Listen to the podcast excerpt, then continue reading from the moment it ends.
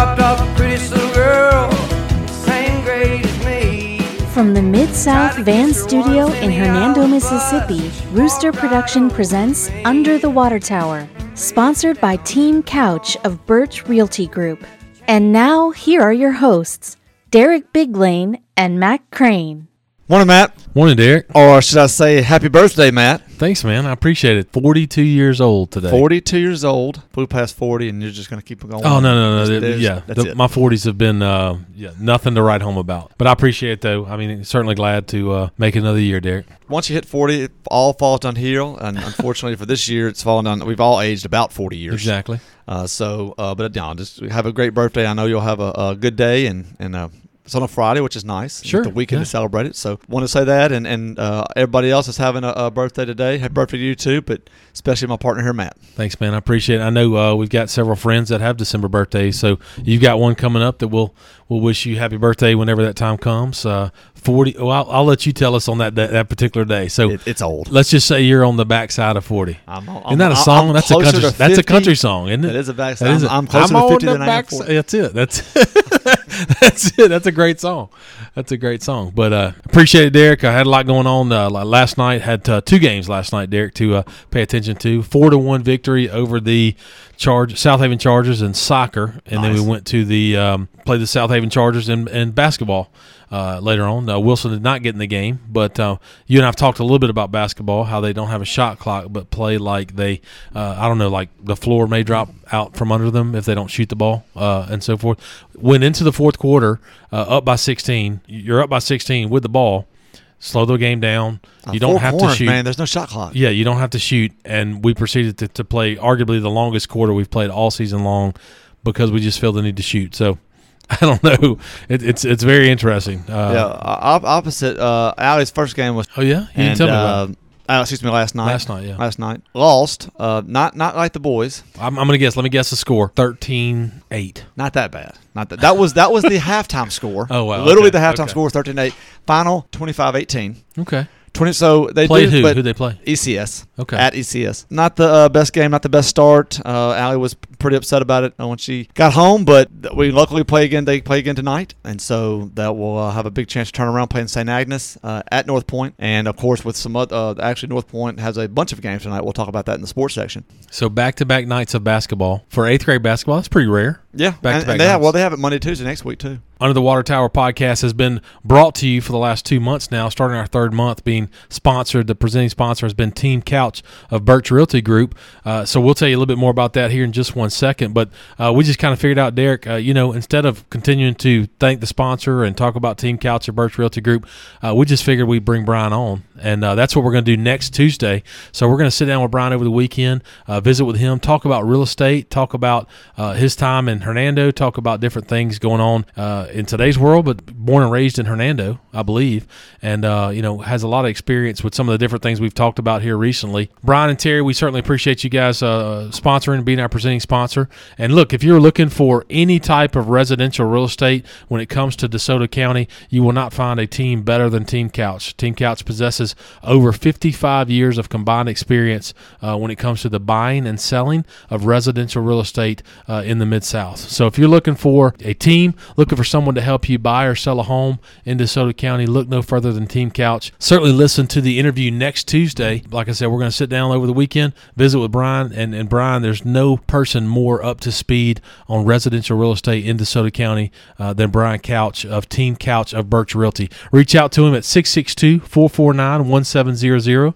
That's 662 449 1700. Or look him up at teamcouch.com. That's www.teamcouch.com. Podcast recorded each and every Tuesday and Friday morning at the Mobile Car and Van Rental Studio.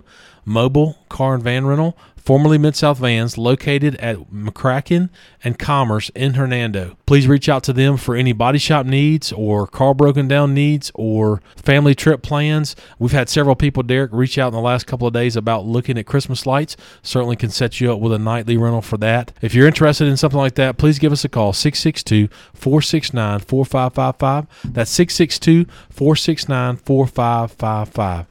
Hey, Derek, before we get started, and move into our alderman talk, which is something that's going to be important to us. I had an absolute honor to sit down yesterday with Reed Flanagan. Uh, Reed Flanagan, most uh, of the listeners know exactly who I'm speaking of. Reed was a very uh, large part of the success of the Hernando Tigers this football season that just wrapped up in the last two weeks. And so we sat down, visited with him about a number of different things. I think you'll you'll really enjoy the interview that'll be coming up on the podcast. That's going to be coming up towards the end of the show during our sports section. We do sports each and every uh, Tuesday and Friday towards the end. So that's when our uh, interview with Reed is going to come up in the sports section get ready to turn our attention to the uh, Alderman meetings that were held in Hernando and South Haven. But again, the interview is at the end of the show. Please check the show notes uh, wherever you listen to the podcast whether it be Apple, uh, iTunes, or on Spotify. Check the show notes; it'll tell you. Uh, we'll have the uh, time where you can go and turn right to the uh, Reed Flanagan interview uh, if that's what you're looking to do. So we do hope that you uh, listen to the rest of the show. But if you do want to hear Reed have a short amount of time, please check the show notes for the the minute to start his interview. Turning to the Hernando Alderman meeting, Alderman meeting this week. Actually, they had two. Uh, the first one, of course, with the regular one was scheduled for Tuesday, which was December 1st. Uh, there were uh, several uh, smaller things that were discussed. Uh, one of the ones I think that was uh, most poignant was the, the first one on December 1st, 2020. the mayor declared it Sonny Bryant Day. Of course, this was to honor the passing of the late Ward 1 alderman. And so it was a de- declaration was made that December 1st of 2020 uh, would be known as Sonny Bryant Day, and there was a moment of silence held. It was very nice. Uh, so that was done. The main, uh, there was a couple of, of really two main things that were discussed at the meeting that took up most of the time. The first one was the reverse Christmas parade. Uh, this was we discussed this on the podcast last week about you know a lot of cities now are trying to turn to this because they're not able to they don't want to have the parades during the COVID where you have many spectators lined up four and five deep trying to catch candy or just waving at the floats as they go by. But to reverse that process and actually have the the float standing still and then the you stay in your car and you drive by. Very similar to Starry Nights uh, up in South Haven. To where, and, and, but instead of having, of course, just you know lit inanimate objects, you would actually have uh, people on floats waving and, and as you pass by. And so some cities have done this. We'll talk about South Haven doing this in just a moment. But Hernando, a, a woman uh, named Julie Hopkins, has really taken the, the ball with and, and, and run with it on, this project, and she's done a lot of uh, legwork, uh, reached out to a lot of people. She said uh, during the meeting that she already has about 30 people that want to put floats up, but she was trying to have the conversation about how to have this in Hernando, maybe blocking off Commerce Street, maybe putting the floats on one side of the road, and then having one way traffic to go down. Uh, there was a lot of discussion about how that would be done. There was a lot of discussion about it was Commerce Street the best place for it. And so they kind of went back and forth. They talked about maybe on Parkway, they talked about maybe on the new McIngvale Extended. And what they kind of came down to were, were two sticking points. Whether or not having it on commerce was the best thing because you could still have people walk out from their houses maybe still gathering places maybe people leaving their shops uh, to come out you know physically be in person around other people. Uh, you had an issue with maybe the store owners who were still open at the 6:30 time frame maybe not signing off on having it blocked up and only having one-way traffic for about an hour and a half. They, they, she was looking from about 6:30 to 8 o'clock at night time frame. And so there was, uh, and then the last one was, did she have insurance for the event? So there was again a lot of discussion went on for about 30 minutes during the uh, the meeting. It came down to they did not tell her no or yes. Um, they actually asked her to try to find a uh, insurance for the event if she could get it bonded uh, for the event, and then also to consider having it at the ball fields, the baseball fields, uh, just south of town. You know, obviously, it, you wouldn't have people walking and, and gathering out from other parts of the city. That's kind of where they left it. So she's going to do a little more legwork. I know she's reached out to the crew of Hernando, either entering a float and or trying to help with maybe the cost of that insurance. So we'll see what happens. Uh, but that's currently where they are on that. So it, it was a, a, very interesting thing. A lot of good questions, just not no guess no no answers right now now at this time. Right. I mean, it sounds like it. I, I, didn't get a chance to, to watch the video, but from what you said, about an hour and a half long meeting, and what would you say, 40 minutes or so was yeah, about it was, the, it was been 35, 40 minutes of that. That's a long time to talk about a reverse Christmas parade. well, I mean, I, you know, she's trying to do a good thing. And, oh, I know and, she is. Absolutely. It's a it, a lot of it by herself, and you know, I, we're all missing Christmas, and we're all missing what a normal Christmas is going to feel like. The parade um, was supposed to be this coming up Monday night. Sure. Uh, she's looking shooting for the 14th, so a week later. I'm all for her doing it. Um, you know, if if I wasn't helping with a parade of our own that we do through the crew of Hernando, uh, I think that the that some guys probably could do a little more in helping with that. But um, we still plan on having ours, which we'll uh, preview here in a little while. You know, again, I think that uh, she's trying and she's got a lot of help. She's got 30 floats, so we'll see what happens. But please, if you hear anything about that, if you hear people talking about it, you know, don't poo-poo the idea. Listen to it. I think it's a great idea. The ball fields, whether they're the best solution or the best area or not, I mean, at least it's an option. Sure. And so if your kids want to see it and she's able to put it on, please support it. Please don't try to you know poke holes in everything, and let's just see how it goes. Yeah, I think Derek, what you're kind of referencing to you, and I, I, talked to you uh, off air. I guess yesterday I visited a little bit about, um, you know, and hats off to Miss Hopkins for trying to put something together. Uh, you know, being upset about the Christmas parade being uh, canceled and, and, and jumping into action. I mean, she's obviously somebody that's going to try and do something. So good for her uh, doing that. And but what what you and I were talking about was um, really reading a couple things on some different sites and whatever. People just asking a lot of questions versus you know, how hard is it to just sim- s- send a simple message to her personally and say, "How can I help?" Yeah. you know what I'm saying. I th- yeah, I mean, it, it, you and I are doer type people, but instead of sitting there and saying, "Well, what about this?" or "What about that?" and you sit there and you read 15 messages between you and her and somebody else, man, just send her a private message and say, "Hey, this sounds great. What can I do to help?" Exactly. You know what I'm saying? I mean, what a waste of time just sitting there for hours, probably, like you said, poo pooing on her idea versus reaching out to her Yeah, privately here's and my saying, phone number, exactly. Here's my phone number. Let's let's talk versus this versus it letting you know everybody read something or whatever. Just call her and, and, and kind of step up and say, what can I do to help? That's definitely something we want to encourage on the podcast is to be more doers versus more talkers. Right. So um anyway, so good luck to Miss Hopkins on that. Uh, we hope that everything kind of comes together for you,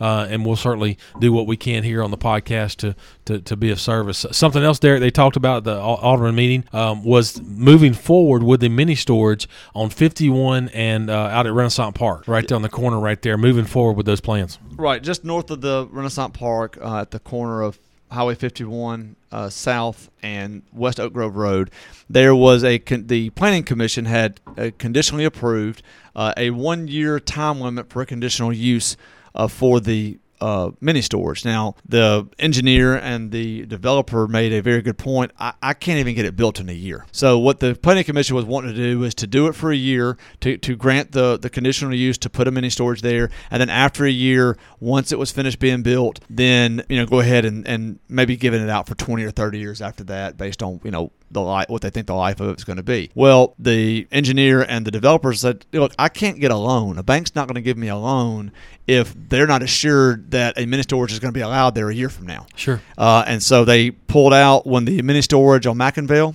right, you know, on next to the interstate, when it was done back in 16, it was approved. It was approved with a 30 year.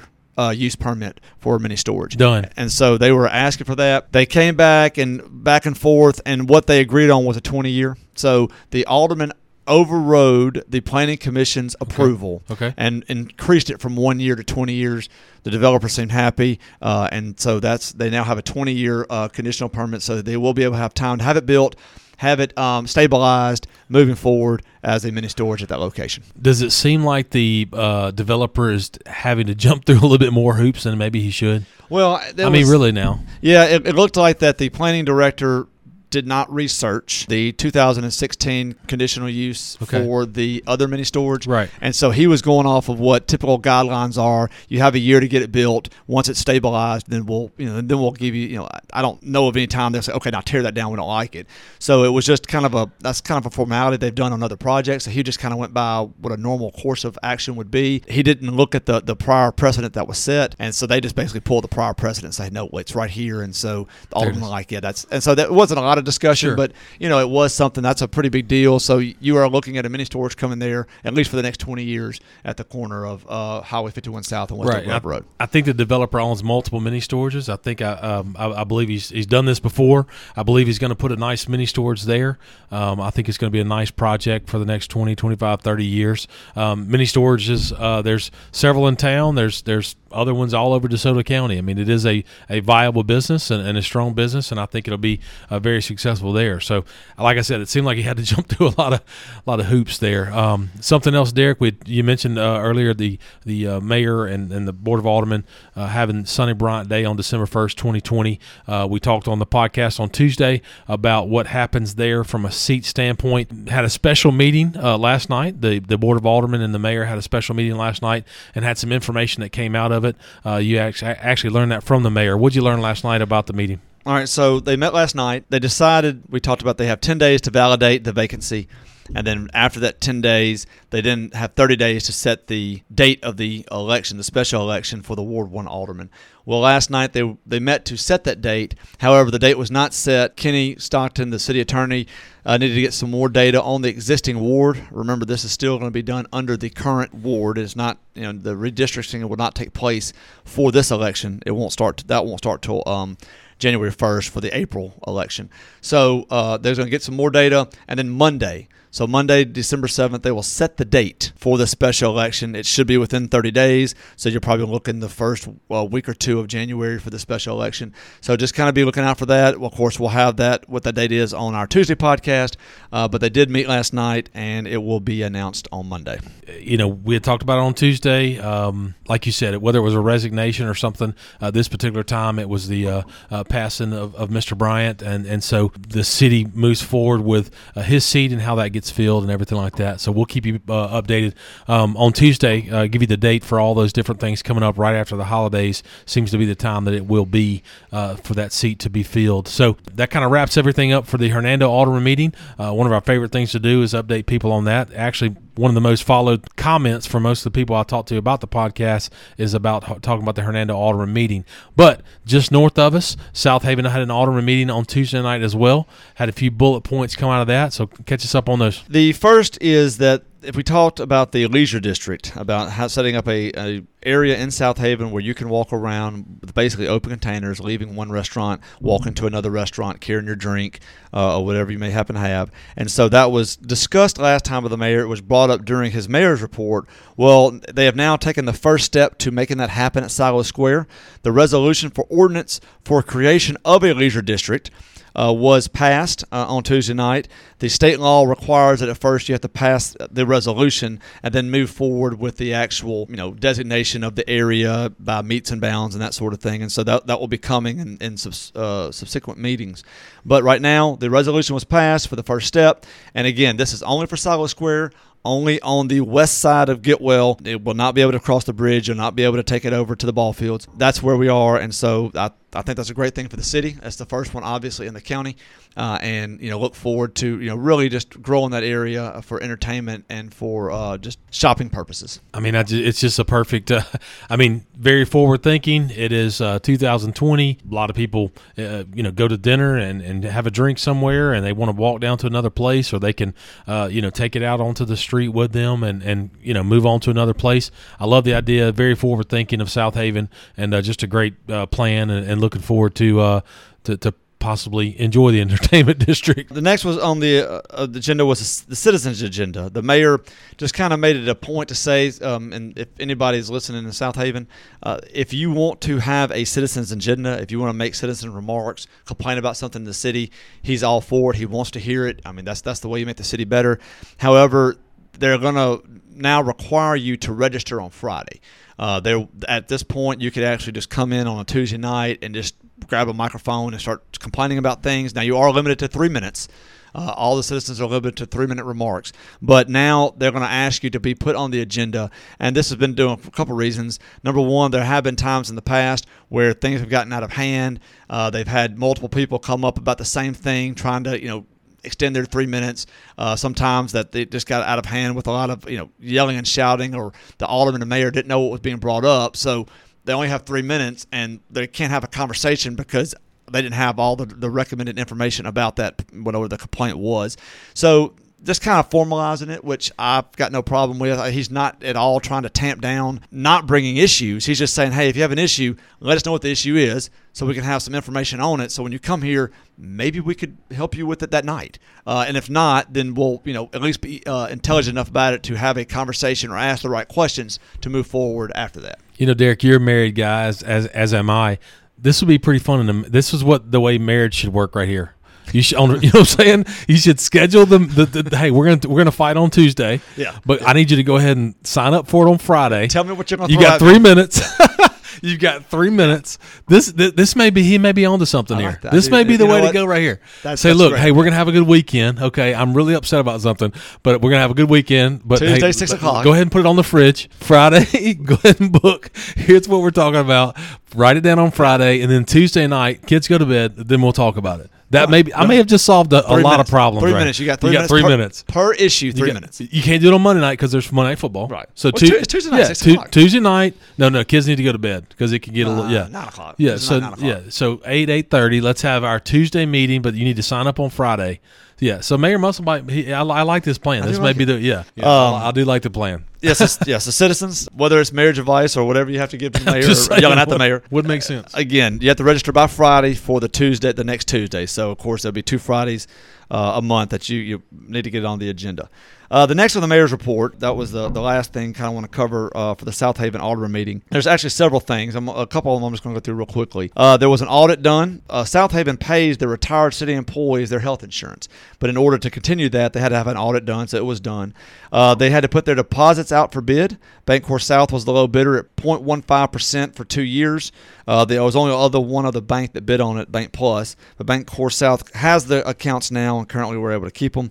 Uh, the House of Grace uh, asked for some funding, but the two things uh, that I really want to talk about are number one is that the um, the city we've talked about this. They did a bond issue uh, based on the pennies for the parks. We're able to borrow money to you know obviously do everything they've done out there to redo the baseball fields and of course one of the largest projects they've done recently is the soccer fields well those soccer fields i think it was about a four and a half five million dollar project those are already starting to to do what they're supposed to do they're they have scheduled their first two tournaments uh, their first tournament will be Springfest weekend. They already have 16 teams lined up for that tournament, which is usually the I think it's the last, the fourth weekend of April.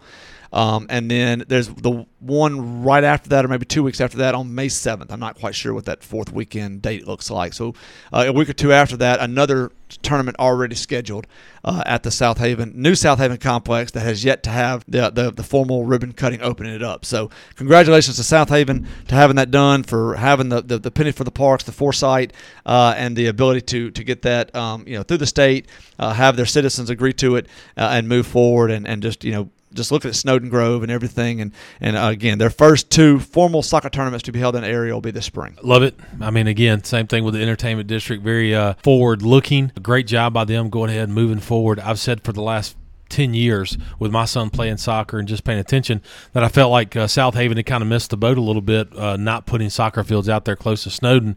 And I'll be darned if I looked over there off of Getwell and there they are.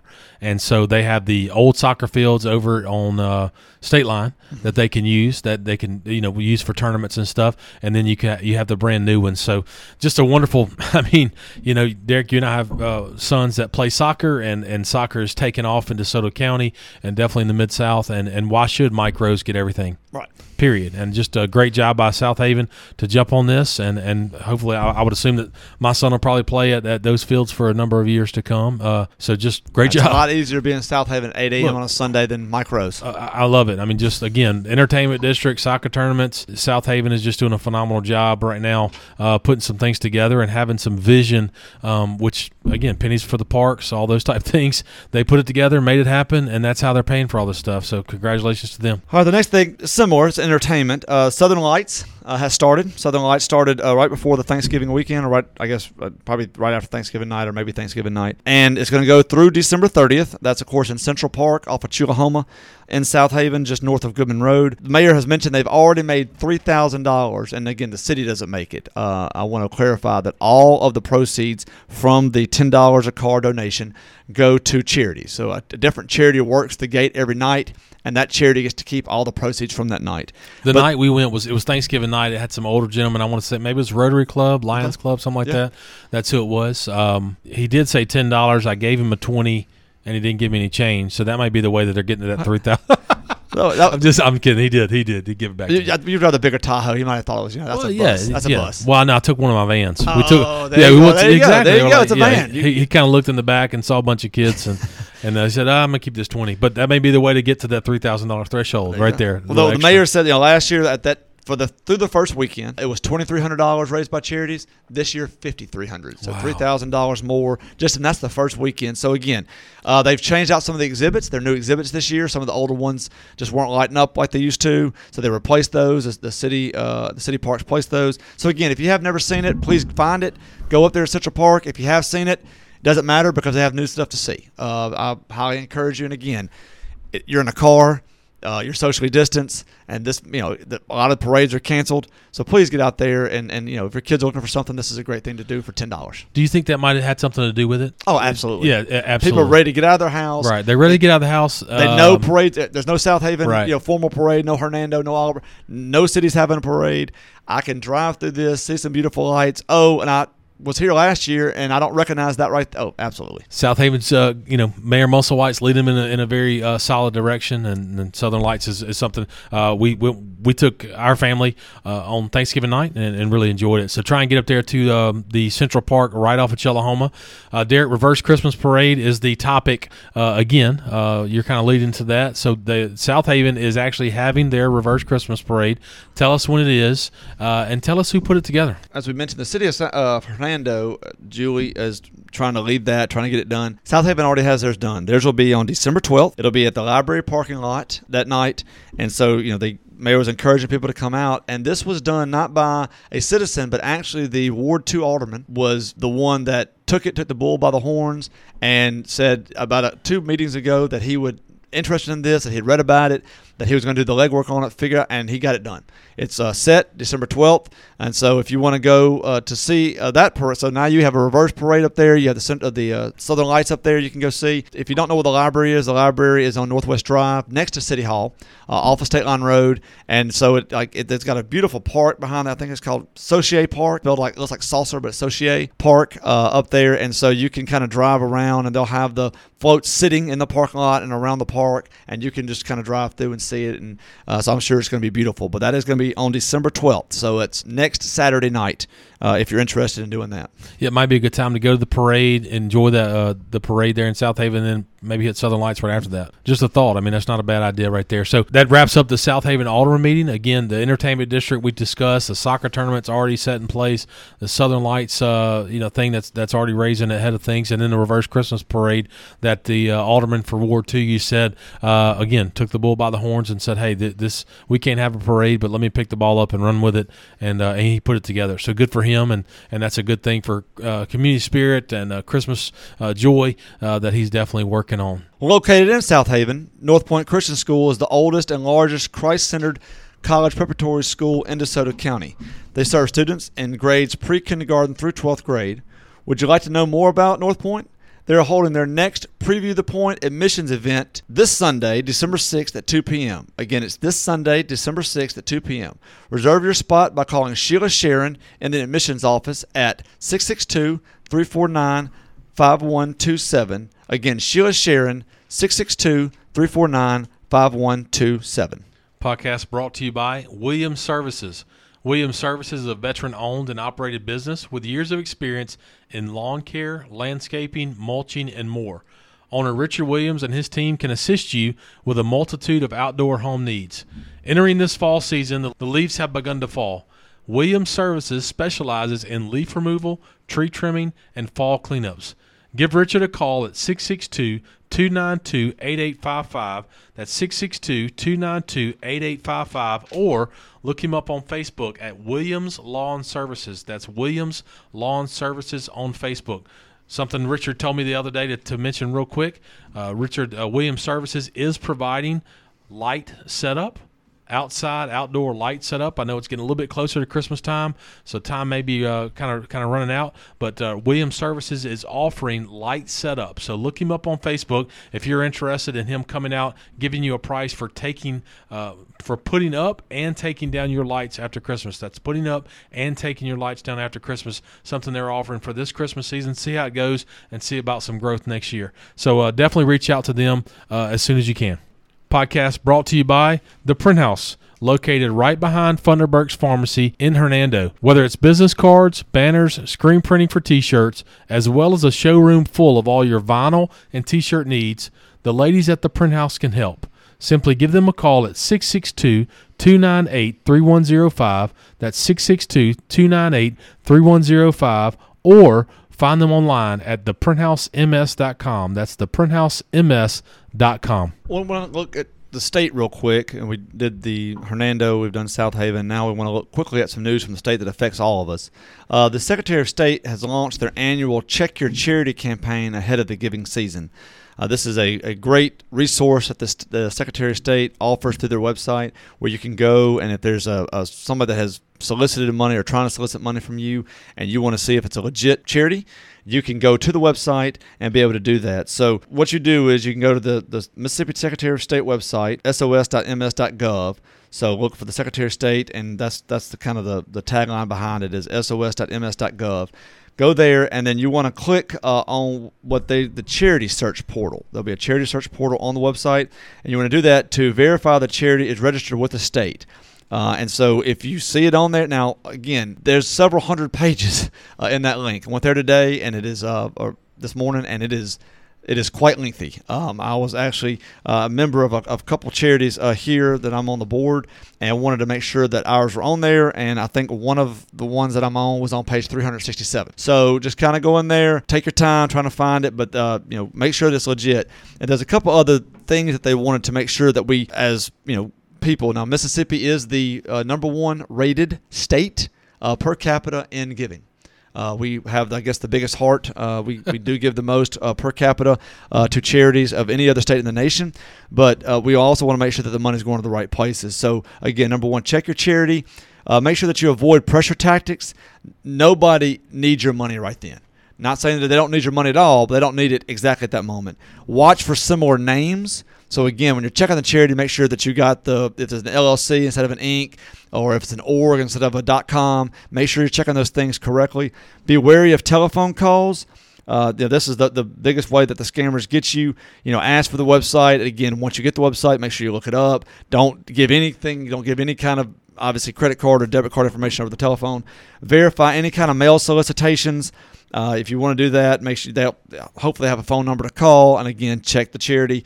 And then last, always get receipts. Make sure that you have some kind of way to get a receipt, or they, they should. Any reputable charity will offer receipt for that and tell you that it's 100% tax deductible. So, again, just some steps to take. This is a, a great time of year and the, and the time of year that most people like to give, like to reach out.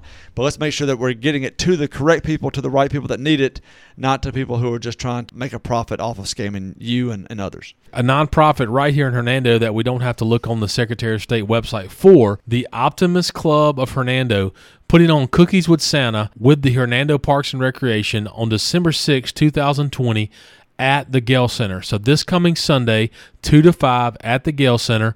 Adult and kids 12 and up, $3. Free admission for kids under 12. So I'm pretty sure you're going to have cookies with Santa, have an opportunity to do some crafts, uh, some, you know, you're going to have cookies, cocoa, crafts, and, and also get a chance to, to meet Santa uh, in town for, I guess, that Sunday, uh, stopping by just to see the children and kind of see what they might be wanting for Christmas. So 2 to 5 at the Gale Center, cookies with Santa this weekend. Also going on in Hernando is uh, next Friday, the 11th, is the Sip and Cider. The Sip and Cider is a kind of a second open house that the, the city of Hernando puts on uh, to give the last minute shoppers a chance to get out and get, to go to you know get their last minute shopping done as you get closer to Christmas. Uh, the boutiques in town, the gift shops, the Arts Council, they'll all be open that night. Uh, so it'll be next Friday night, December 11th, from 4 to 8 p.m. And so you can walk around, you can look to see what they have. Any they have some specials. I'm sure they'll have some kind of discounts going on that night. And also every location will offer some type of cider. And so you can go around and you can take a cup. And unlike, uh, you know, we don't need the leisure district for this because it's just cider. And so you take that, you can walk around sipping it, uh, and hopefully getting those last minute deals. And again, main thing is those shop local. Make sure that you're shopping in Hernando, uh, in South Haven, wherever you live, in Olive Branch, and uh, to not you know don't jump on Amazon because it's quick and easy. But get out, enjoy it. But that's being put on by the Hernando Chamber again next Friday, 4 to 8 p.m. Again, just an awesome opportunity to get out and support local businesses, and, and I'm sure all the businesses around the square and up and down Commerce will be uh, a part of that. Speaking of a local business, podcast brought to you each and every Friday by Magical Destinations of Hernando. Whether it's that trip to Disney World, Universal Studios, or that tropical getaway, Sue Ellen and Ann Christopher can help you plan the trip of your dreams. They work to get you the best rates with headache free planning. Magical Destinations is, is locally owned and operated right here in Hernando. Give them a call today to start planning your magical getaway. Reach out to them at 662 469 6304. That's 662 469 6304. Or check them out on Facebook and Instagram at Magical Destinations Unlimited. That's Magical Destinations Unlimited on Facebook and Instagram.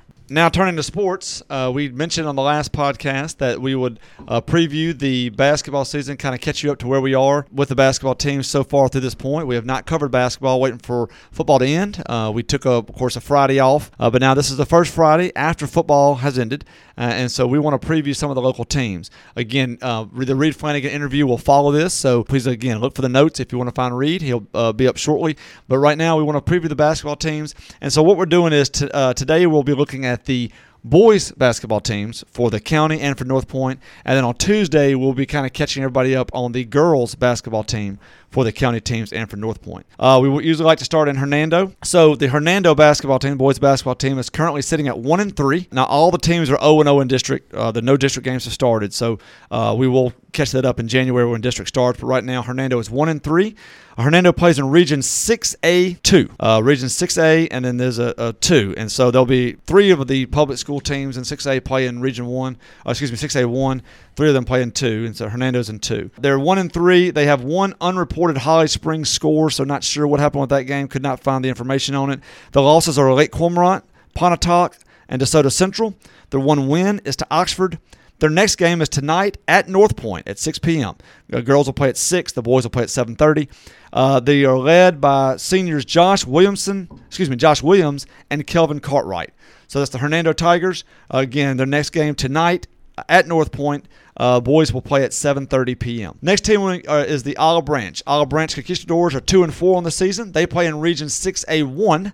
Uh, their wins are against Lake Cormorant and North Point. They beat North Point earlier uh, this week. Their losses: Lake Cormorant. Uh, so they've played them twice, one, one, lost one uh, Christian Brothers, Briarcrest, and then also lost to Houston High. Matt Houston High, coached by Mike Miller, uh, former NBA player Mike Miller. They got a very good team. Uh, they've got a guy there, 6'10, dunks about 15 to 20 times a game. got another kid, I'm pretty sure, going to Texas. Just got a really good team. So uh, I think the, they beat Olive Branch by about 30. Yeah. Um, it was a pretty tough game. Anyway, so, but again, they just beat North Point this week, uh, 55 52 early this week. They're led by Mo Moorer and Terry Joyner. Mo Moore and Terry Joyner leading the Conquistadors. The next team, Lake Cormorant. Lake Cormorant may have the best team right now in the county. They're six yep. and one. Uh, they play in Region Five A one. Their wins: DeSoto Central, Hartfield Academy, Oxford, Olive Branch, Hernando, and South Haven. And their one loss, of course, was to uh, Olive Branch. As I said, we played them. They played them twice. One, one, lost one. They're led by seniors. Uh, point guard Donovan Sanders and seniors uh, strong forward Marshall Odom.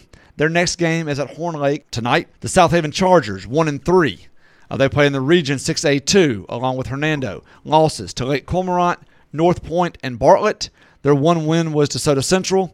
Their next game is at Fayette Ware tomorrow. At Fayette Ware, uh, they play tomorrow, Saturday. The next team, Horn Lake, 2 0. Had three scores, could not find not, I'm not sure if that was due to COVID or, or, due to the fact that some reason it was not played. Uh, there were other three other teams listed on their schedule. Could not find it anywhere in past articles or on uh, any of the major websites like Max Prep. So not sure what happened with those games. If anybody knows what happens, the Horn Lake uh, record is. If it's other than two and zero, oh, please please correct us.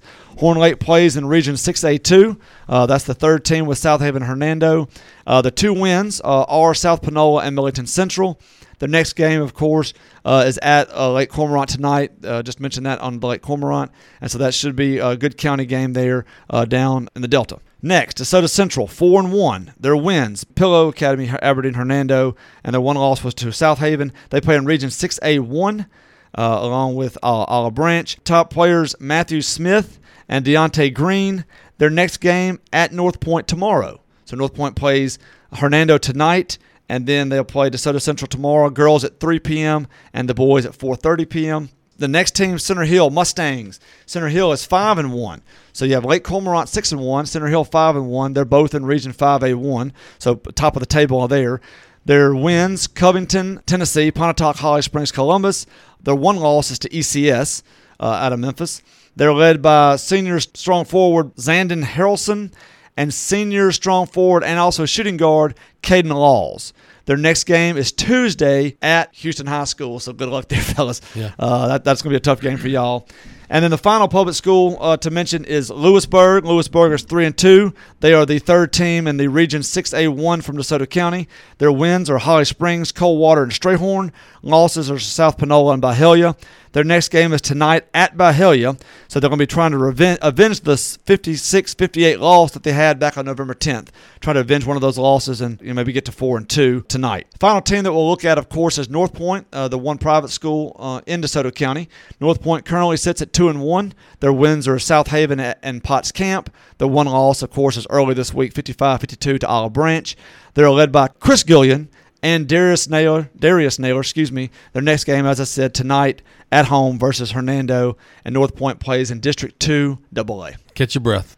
we are now caught up with the boys' Yeah. basketball. Going forward, we will report scores, and of course, uh, as Matt had mentioned on a previous podcast, that we'll be looking at outstanding players, players that are being recruited at a higher level, whether it be D2 or D1. Uh, we'll have those names. We'll talk about them as they progress through the season. But again, just a great county, a lot of good basketball in DeSoto County. I look forward to covering it for the rest of the year. If you like what you're hearing each and every week on Tuesdays and Fridays, find us on Facebook at UTW Podcast. That's UTW Podcast on Facebook. Also on Instagram at UTW Podcast.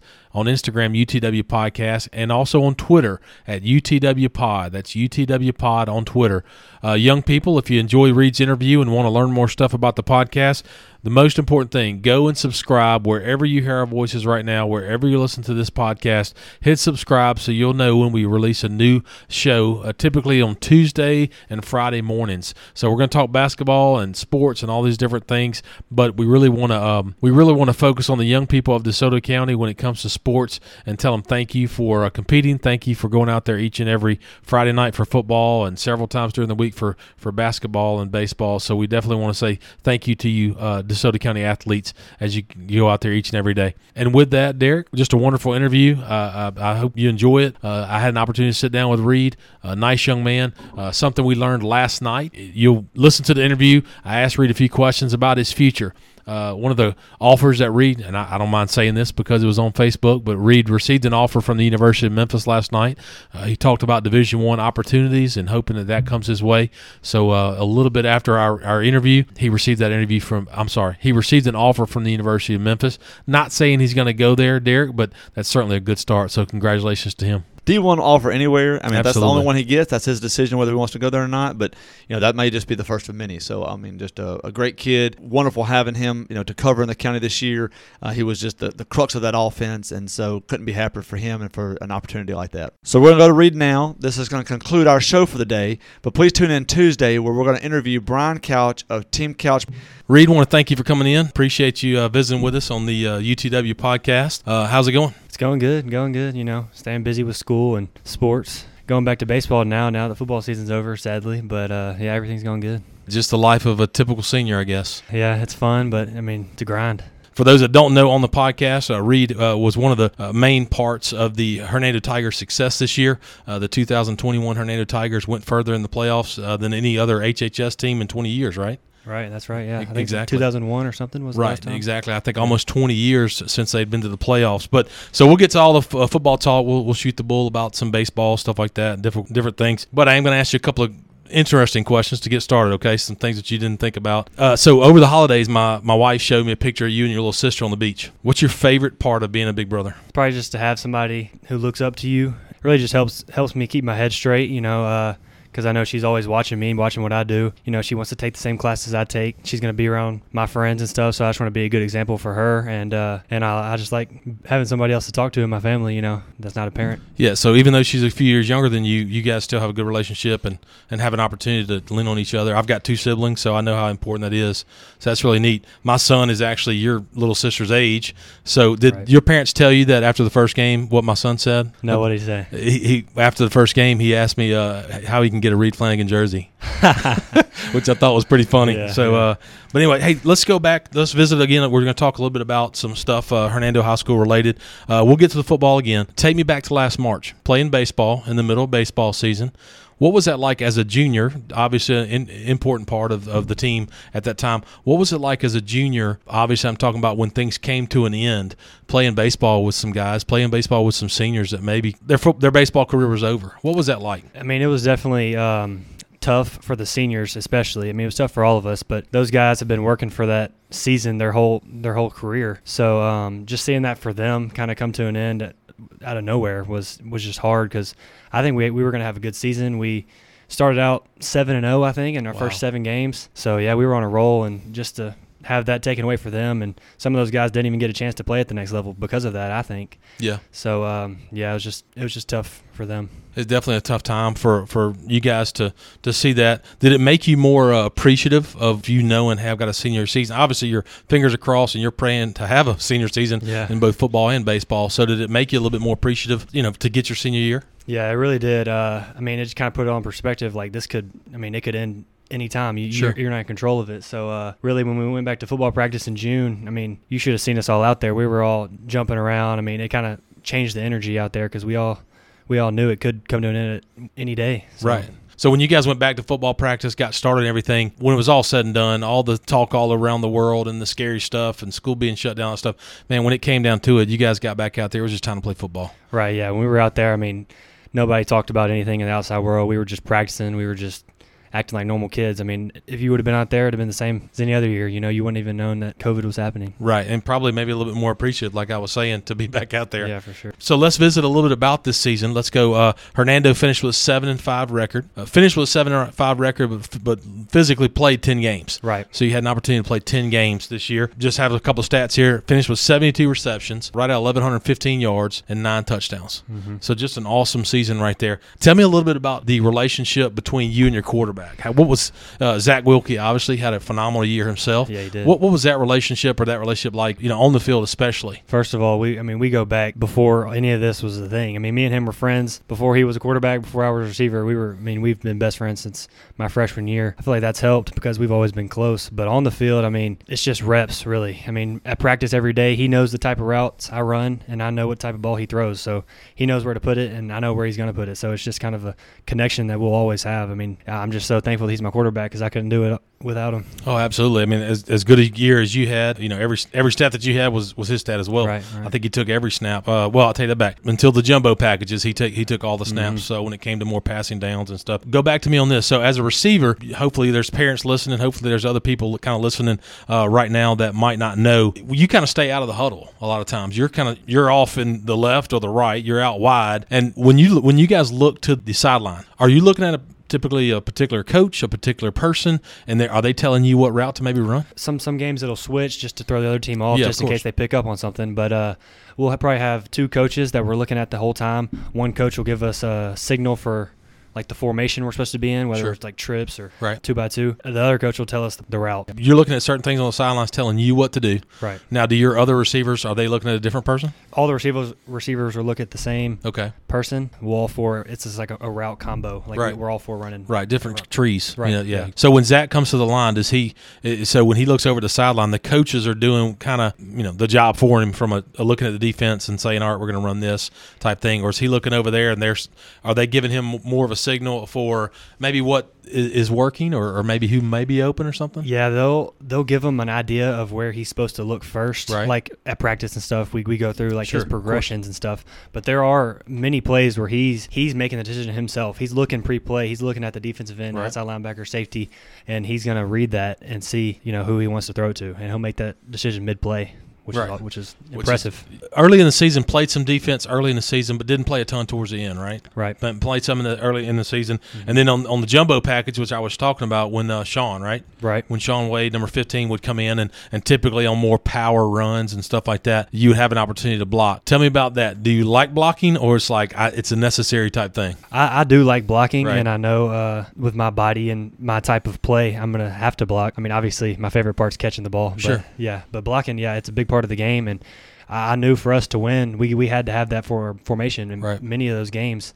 So uh, yeah, that was just huge for our team, just to have me blocking and our sniffer and our other tight end blocking. So yeah. I played tight end as well. I did. I didn't go out wide nearly as much as you did, uh, but played tight end. And, and by the middle of the game, you were just kind of used to it. I don't know. Earlier in your career, uh, you weren't out as wide as much, right? You played more Right. with your hand down a Mhm. lot. Did you? I don't know about you, but like halfway through the game, I would sometimes get to even know the guy across from me. We were just used to seeing each other so much, you know. Yeah. You know, I mean, you're blocking them over and over and over again. I mean, there's always talk back and forth, whether it's the cornerback who's guarding me or you know the defensive end I'm having to block down on, and, and some some of it's good, some of it's bad, but you know, it really just depends on the person. But yeah, So tell me about a little bit about that. So you started being out wide more junior senior year for sure, but Right, definitely yeah. senior ton. Again, probably thrown to well over 100 or close to 100 times, caught Mm-hmm. 72 balls.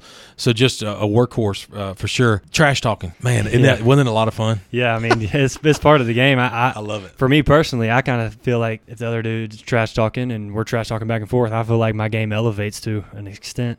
So uh, yeah, it's it's fun out there. I, I love I It get, love all yeah, that. gets you a little bit more fired up and, and Mhm. stuff like that. And when it's all said and done, I saw most of your games. There's no doubt by the end of the game, your play talk, you know, spoke for itself. You know Yeah. what I'm saying? Those guys, they might have give you, they might have not respect you early on, but towards the end, it was when they were shaking hands. I don't even know if y'all were allowed to shake hands, but No, if y'all weren't. if, if, if y'all were towards the end of the game, there's no doubt they were definitely uh they they had quieted down a little bit.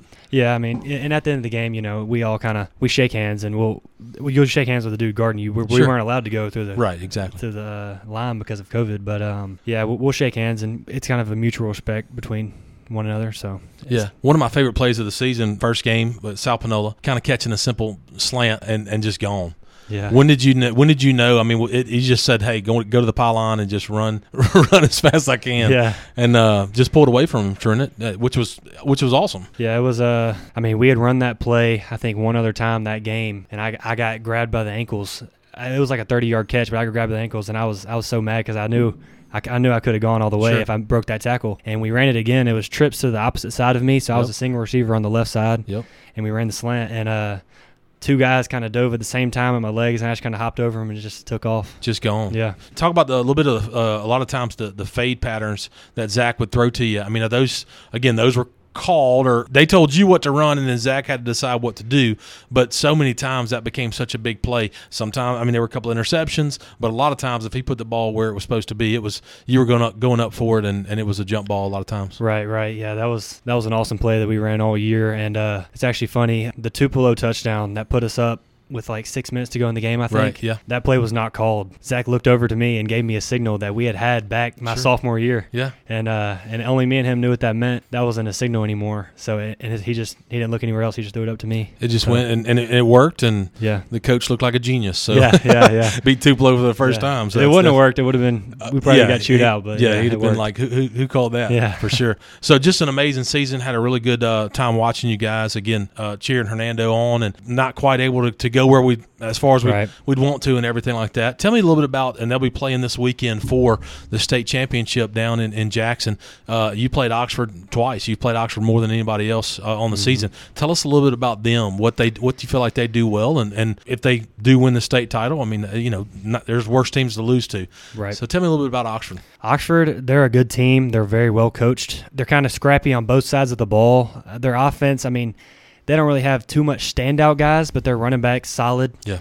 Their all three of their receivers that they throw to are very solid, and their quarterback is solid. Even though they have two of them, and which will swap in and out, but they're both they're both solid guys. I think they're both seniors. Their defense is is uh, It's probably their best part of their team, I think. But yeah, they're, they're a really good team, and I, I think they're going to beat Oak Grove if I had to pick. Yeah, and we'll we'll update you uh, on that the show. Of course, we'll definitely update that. And plus, their kicking game's pretty good. Oh yeah, very I mean, yeah. you know, guy comes out gets four, five, six field goals. What seems like you know a, a game from inside the forty. It, it feels good. And you actually something you and I have in common. I'm, I'm going to blow your mind real quick. Are you ready? yeah. So you and I both held on the PATs. Really? How Yeah. long did you hold? I mean, uh, sophomore, junior, senior, or Last year, Zach did it. Okay. Quarterback. just one season? Yeah, I, I just did it this year. I, I did it towards the end last year a little bit, but Zach Zach wasn't the best at it. I don't know. I just kind of I just kind of stepped in and Zach did won the best. I love it. Yeah. I love it. Yeah, you took that job over. Yeah, yeah. And so, like I said, I'm going to blow your mind real quick. And, and if, if someone's not enjoying the podcast, they can just start their own podcast. So, quick story uh, sophomore year for me, I was a holder. So, it would have been spring, uh, fall of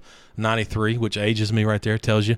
So, Franklinton, where I'm from, Franklinton High School, comes up. We play Tylertown, Mississippi, which is just in, you know, south, like to close to McComb, Columbia, Brookhaven, that area. And we're playing the Tylertown Chiefs. Second game of the year. We march right down the field the first drive. Perfect drive. You know, we run our guy right. We catch a couple of passes. Boom, boom, boom. Perfect. We line up for the extra point. It was the best kick of the year by far. Straight down the middle. He kicked it probably 40 yards straight to the upright. We stand up, do our little clap, bang our heads.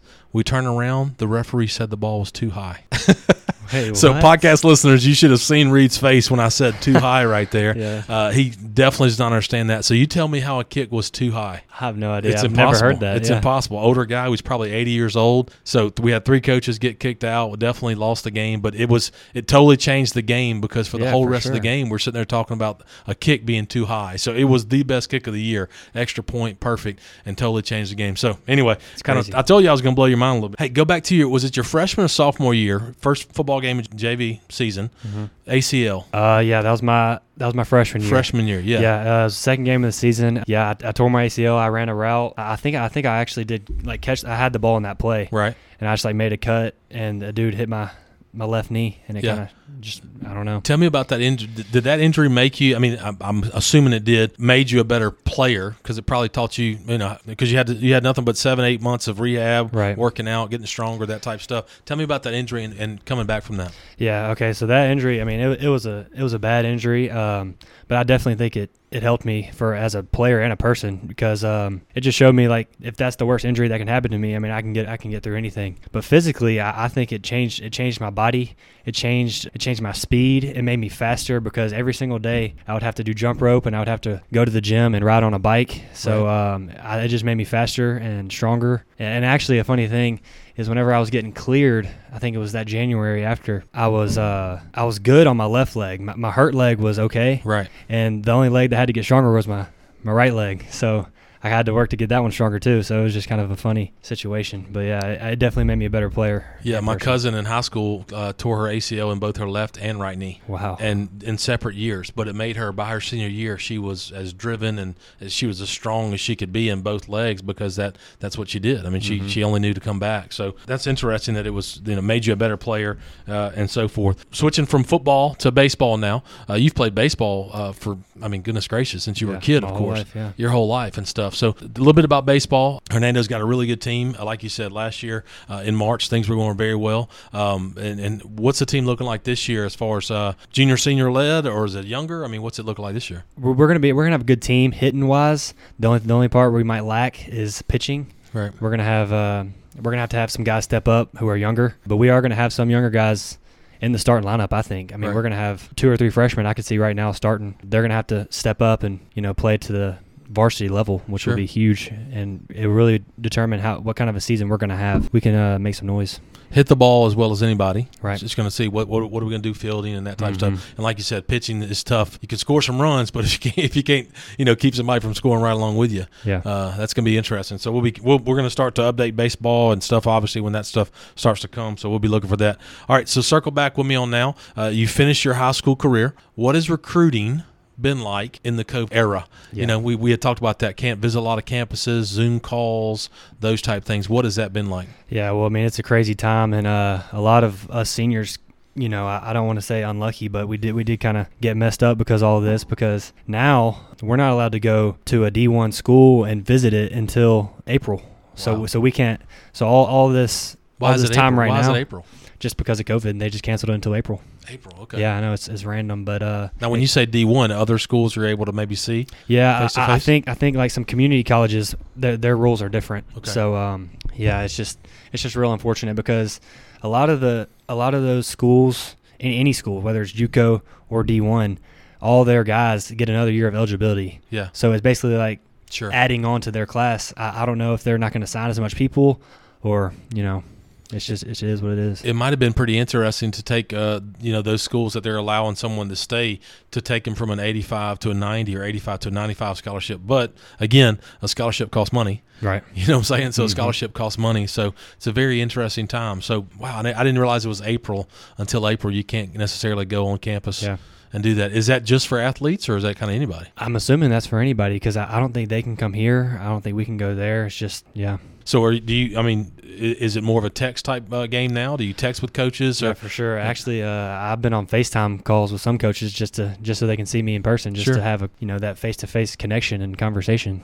But yeah, Right. Zoom and text and FaceTime is that's, that's all I mean, that's do. that's definitely a different uh, thing than, than it used to be, you know, Mhm. now. But you got to get smarter, else you kind of get left behind. So Right. that's pretty neat. So how do you guys put together like the you, you know like the Hudl videos and stuff like that? Does someone do that for you, or is that something y'all you, you know you and your parents work on, or how's that work? Yeah. Okay. So the coaches um, usually that Saturday after the game, they'll send us the whole game film, Right. And, and they won't go through it. I mean, they go through it on their own, just Of looking at the plays. But but they'll uh, they'll just send it to us, and we have to go through it ourselves. Pull out which plays we want to highlight, which angle, um, and we got to circle ourselves and trim trim the video down just to So you do kind of have to become your own agent, Right, yeah, we- and, yeah, we do it all and on stuff like own. that. Mhm. Now, when you say you- watching from a watching film standpoint, we would we would play on Friday nights, and on Saturday morning about seven thirty, we were there watching film. Do y'all do that, or We actually do it uh, Sunday at three okay? every every. So week. every weekend y'all are getting together, and the coaches kind of break some stuff down, Mhm. everything like that. Uh, another quick story: uh, one time I did not downset hut. I did not get out of my stance, and my guy ran right around and destroyed our quarterback. And just killed him. My coach ran that back probably five times, just so everybody could watch. and Yeah, they said, "Crane, happens. Yeah." He was like, "Crane, well, here we go. You didn't move. What did you What did you do here?" And my quarterback got destroyed, and he was a friend of mine. So just a, a long story. And then come to find out, my senior year, our quarterback did not have. Uh, he couldn't see. He needed contacts. really Yeah, we didn't figure it out. that's crazy. He needed contacts, so he couldn't even. he could barely see anything to do, and he was our quarterback the whole time. Wow. So, so, um, so t- talk to me real quick. What does what does the future look like for you? What are you What are you hoping? What are you What are you wanting uh, over the next five to six months, or where does Reed Flanagan see himself a year or two from now? All right. Well, um, I actually have uh, some D one like schools talking to me. Great. I'm not really. I can't really go like Sure, into no, no, detail of right course. now, Yeah, just just because of certain things. But Yeah. um, yeah, uh, I'll be playing D1 football for sure at the next level. I think. That's absolute. But that's that's your goal. That's what you yeah, want that's to do. my That's goal. and, and some schools have asked me if I wanted to play baseball too, and I mean, I probably could if, if I really if I really wanted to, and depending on how the season goes. But um, I think probably I'll just stick to just football only in college. Right. Do you feel like you kind of had a shift at a certain point in high school to say, man, I really like, I mean, football just kind of became and, and started to grab you and say, I think this is what I really want to do? Yeah, football really came to me, honestly. I mean, I've always been a real big baseball guy, and I've never really had a true favorite. Right. But um, it's not like I like football more than baseball even now. It's just Sure. It's just how you know how it's all played out. Well, man, well, you know, uh, just a, a great story, a great season. Uh, again, like I mentioned in the first of the podcast, I, I've known you and your family for a number of years and watched you grow up from, from a middle schooler to a high schooler and somebody, uh, like I joked about earlier, that my, my son uh, might look up to. So we appreciate you coming in and visiting with us. So something I do real quick, and then we'll wrap it up. Uh, we'll, we'll fi- finish things up because listeners, if you can, if you can picture a senior guy uh, interviewing in a room, he, he's pretty. He seems kind of eager to get get done and be done with this. no, So- that's good. I know, I'm joking. On my on Wednesday nights when I work with our youth group at our church, I always ask them ten questions. Mm-hmm. Okay, just kind of random questions and stuff like that. And I always joke with people it's the it's the only time the kids are all quiet because they're interested in what the kids are going to say. So we're going to do something like that in a little bit of a different way, or right here on the podcast. Okay, right. so real simple. It's nothing hard. Your full name. David Reed Flanagan. Okay, so so David's first, and then they give you okay, gotcha. Right. Where were you born? I was born in Starkville, Mississippi. Okay, I have to apologize for that. Favorite color? My favorite color is blue. Okay, kinda light boring. blue, dark blue. I I lean towards light blue, probably. Okay, gotcha. Favorite snack food? Snack food. I like sour cream and onion chips. Okay. Favorite movie? Favorite movie, Sandlot. Easy. I love Sandlot. Wow. Okay, good deal. Another baseball movie. Mhm. Favorite place to eat? I'm gonna have to go with Huey's. Okay, Huey's. Yeah. What do you like at Huey's? I like uh, just the original Huey burger. Yeah. Okay, I like the Senor Huey. It doesn't have like a pepper jack cheese. Oh yeah, yeah, I've had that one too. jalapeno or something like that. All right, so all right, so I just said that. Favorite place to eat. Favorite food in general. Favorite food in general, um, a burger. Yeah, A burger. cheeseburger. Tell me, uh, this this time of year. Tell me what's your favorite holiday food. Holiday food. I actually just got done uh, eating dressing. So yeah, There you dressing. go. Good old dressing and cranberry sauce. cranberry sauce. Uh-huh. Yeah, absolutely. That's good. Mhm. What would okay? Here's a tough one. Not tough. What would senior Reed tell eighth grade Reed? Wow, that's a that's a good one. Golly, I just tell them just just to keep grinding. You know, it, it's all going to work out for you, and like no matter what happens, just just keep pushing through it and just keep following your dreams. Because if you work hard enough, you can do anything you want. Absolutely. That's a definitely that's a good advice for any any kid for sure. Last thing, where do you see yourself in ten years? God, ten years. I mean, hopefully catching balls in the NFL. But Oh, yeah. I hope to have a family. You know, uh, have some kids. Yeah, just have a happy family. That's that's it. Just have a happy life, man. Yeah. Just be successful in ten years or whatever. Well, man, I appreciate you coming in and visiting with us. Uh, uh, if your um, first 18 years or, or, or anything like your next 18, uh, we're going to be very. Uh, we look forward to paying attention and watching. And, and I know Hernando and I know the podcast. And uh, Derek's not with us uh, right now, but if he was, uh, we would definitely talk about how how much we enjoyed watching you on the field. Look forward to baseball and it. and just congratulations on a, on a heck of a good season, and we'll be pulling hard for you in the years to come. Thank you. Thank you for having me.